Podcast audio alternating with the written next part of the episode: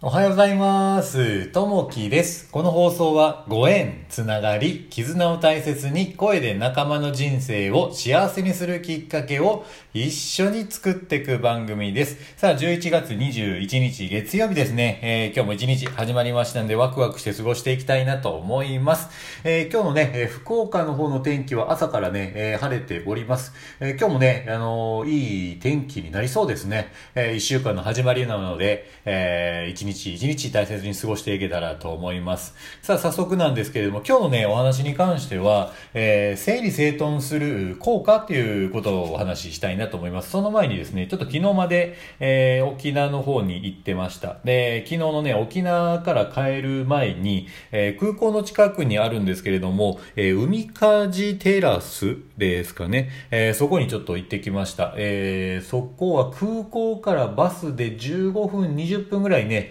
えー走ったところにある、えーまあ、島になっていて、そこにね、えーレストランがあったりとか、ショッピングができたりとか、えあとはホテルがあったりするとこなんですけど、非常にね、えー綺麗なところで、建物自体が本当にね、こうヨーロッパ風の建物で、白い建物で、え丘の上に立っていて、で、階段があって、それを登っていって、いろんなお店があるようなお店ですね。一軒一軒がね、すごいおしゃれなんで、あの、見てるだけでもものすごい、あの、楽しかったですね。で、その近くからもう、えー空港も見えて、飛行機がの、本当にこう目の前で、あの、飛行機がブワーっとこう飛んできてですね、あの、それを写真撮ってる方もたくさんいらっしゃいましたね。で、まあ、島になってるので、まあ、ゆっくりね、その周りを歩くのもいいのかなと思いながらね、えー食べ物が気になったので、いろんな食べ物をこう見ながらね、えー空港に帰る前にちょっとね、寄ってみたところになります。ぜひね、えー行かれる際には海かじ、えーテラス寄っていただけてるとね、えーえいいかなというふうに思います。さあ、えー早速なんですけれども、本題に入っていきたいなと思います。整理整頓する、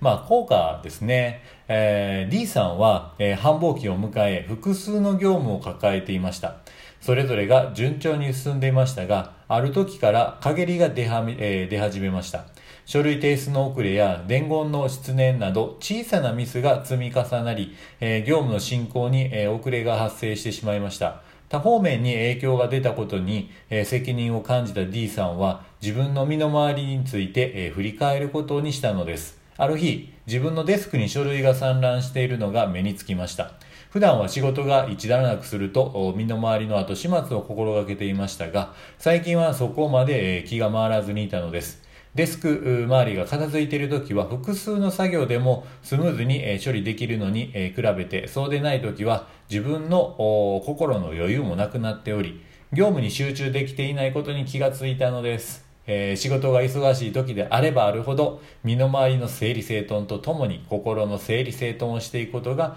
業務に良い影響を及ぼしていくのではないでしょうかというとこですね、えーこの整理整頓なんですけれどもあのこれ片付けないといけないこれ散らかってるとかですね。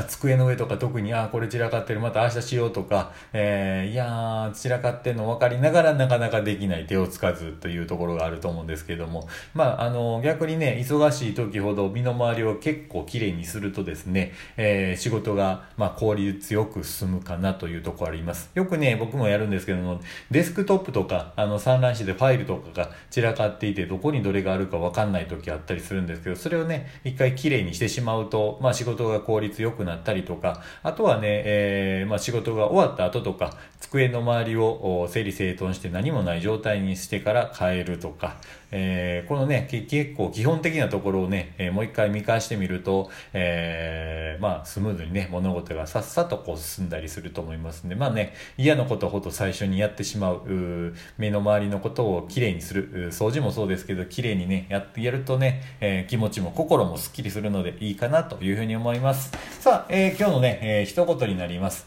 えーこれはね、時間を無駄にする習慣っていうのがあるんですけど、これをいくつか、えーちょっと今日は上げていきたいと思います。えー過去を引きずる、早寝早起きをしない、えー整理整頓をしない、スマホばかり見ている、他人の意見に左右される、仕事の優先順位を考えない、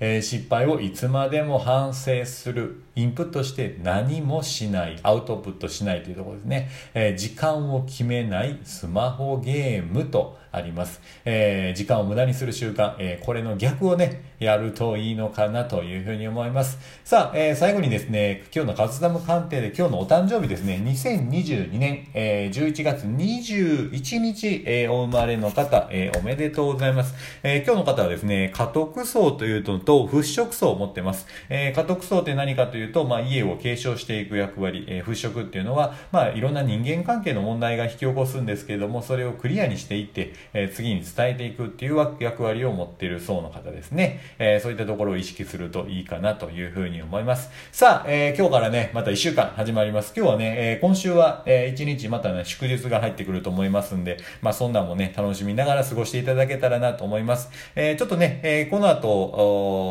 その勝玉鑑定術の方なんですけれども、この誕生日に関してもう少し深掘りして話をしていきたいなと思いますんで、そちらはね、えー、ちょっとプレミアムになりますんで、ぜひね、えー、入会とかまたしていただけるようであれば、えー、申し込みも、あの、していただけると嬉しいかなと思います。さあ、えー、今日もね、聞いていただきましてありがとうございます。今日もあなたにとって最高の一番いい日にね、えー、今日はなりますように。じゃあね、またね、バイバーイ、いってらっしゃい。